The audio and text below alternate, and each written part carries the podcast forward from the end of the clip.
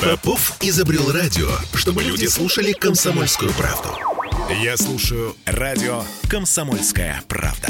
И тебе рекомендую. Звезда сериала «Папины дочки» Михаил Казаков в скандальном интервью рассказал о том, что родня отвернулась от него, потому что он стал инвалидом. 14-летняя дочь знаменитости выступила с ответным заявлением. Расстаться с Казаковым семье пришлось из-за его проблем с запрещенными веществами и неконтролируемой агрессией. В деталях конфликта разбирается наш коллега из Петербурга Вера Панчукова.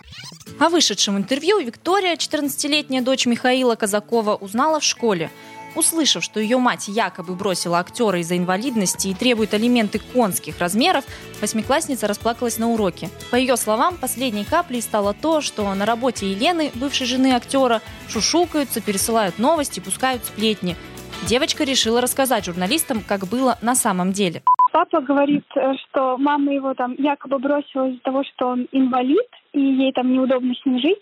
Вот у мамы э, сейчас и тогда были очень какие-то проблемы со спиной, если я не ошибаюсь, с поясницей. Ей вообще, в принципе, противопоказано поднимать какие-то там тяжести, что-то таскать, вот эти физические нагрузки ей вообще нельзя, потому что, ну, иначе она просто ляжет и все. И мама, когда папа был на коляске, не мог ходить, она везде его таскала, скажем, на своем горбу просто, а ночами mm-hmm. забирала от друзей его под алкоголем каким-то. Ну и в ответ просто не благодарность получала, а какие-то вот упреки.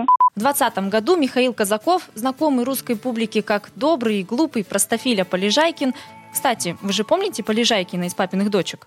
Галина Сергеевна, вы знаете, я так давно хотел вам признаться, у вас такие красивые буквы. Так вот, Полежайкин, уже взрослый самостоятельный мужчина, отец двоих детей, упал с высоты в 12 метров и сломал обе ноги. С последствиями актер борется до сих пор. Сейчас на правой ноге у него аппарат Элизарова. Причину падения обосновывает так. Оступился, когда искал локации для съемки. А его семья уверена, что все дело в запрещенных веществах. Он говорил, что употреблял, потому что боли в ногах, и сначала там были какие-то лекарства, которые вот заглушают боль с вот этими наркотическими веществами, но проблема в том, что употреблял-то он задолго до того, как упал. А на самом деле вот после падения сразу выяснилось, что он упал, потому что у него были какие-то наркотические вещества в крови. Факт потребления запрещенных веществ зафиксирован документально. Однажды мужчина пришел в ярость и воткнул шампур в ногу жены после чего ему вызвали санитаров из наркологической службы и заставили пройти лечение. Но оно, видимо, не помогло. Выходки знаменитости пугали всю семью. У нас, в общем, четырехэтажный дом был, и папа ну странно звучит, клянусь, искал э, пятый этаж и просто вот во всех комнатах ходил и просто вот, ну, сверлил стены прям насквозь. Ну, это просто, это такой кошмар был. Нам было очень страшно, но как бы мы ничего с этим сделать не могли. Ни разговоры, ничего не помогало. У меня был такой страх, что вот я ночью проснусь, и он подойдет меня, ну, и убьет. Я закрывала, запирала дверь на замок. То есть мне прям безумно было страшно даже засыпать в этом доме. Летом 21 года, после инцидента с шампуром, мать Виктории Елена подала на развод и съехала от актера.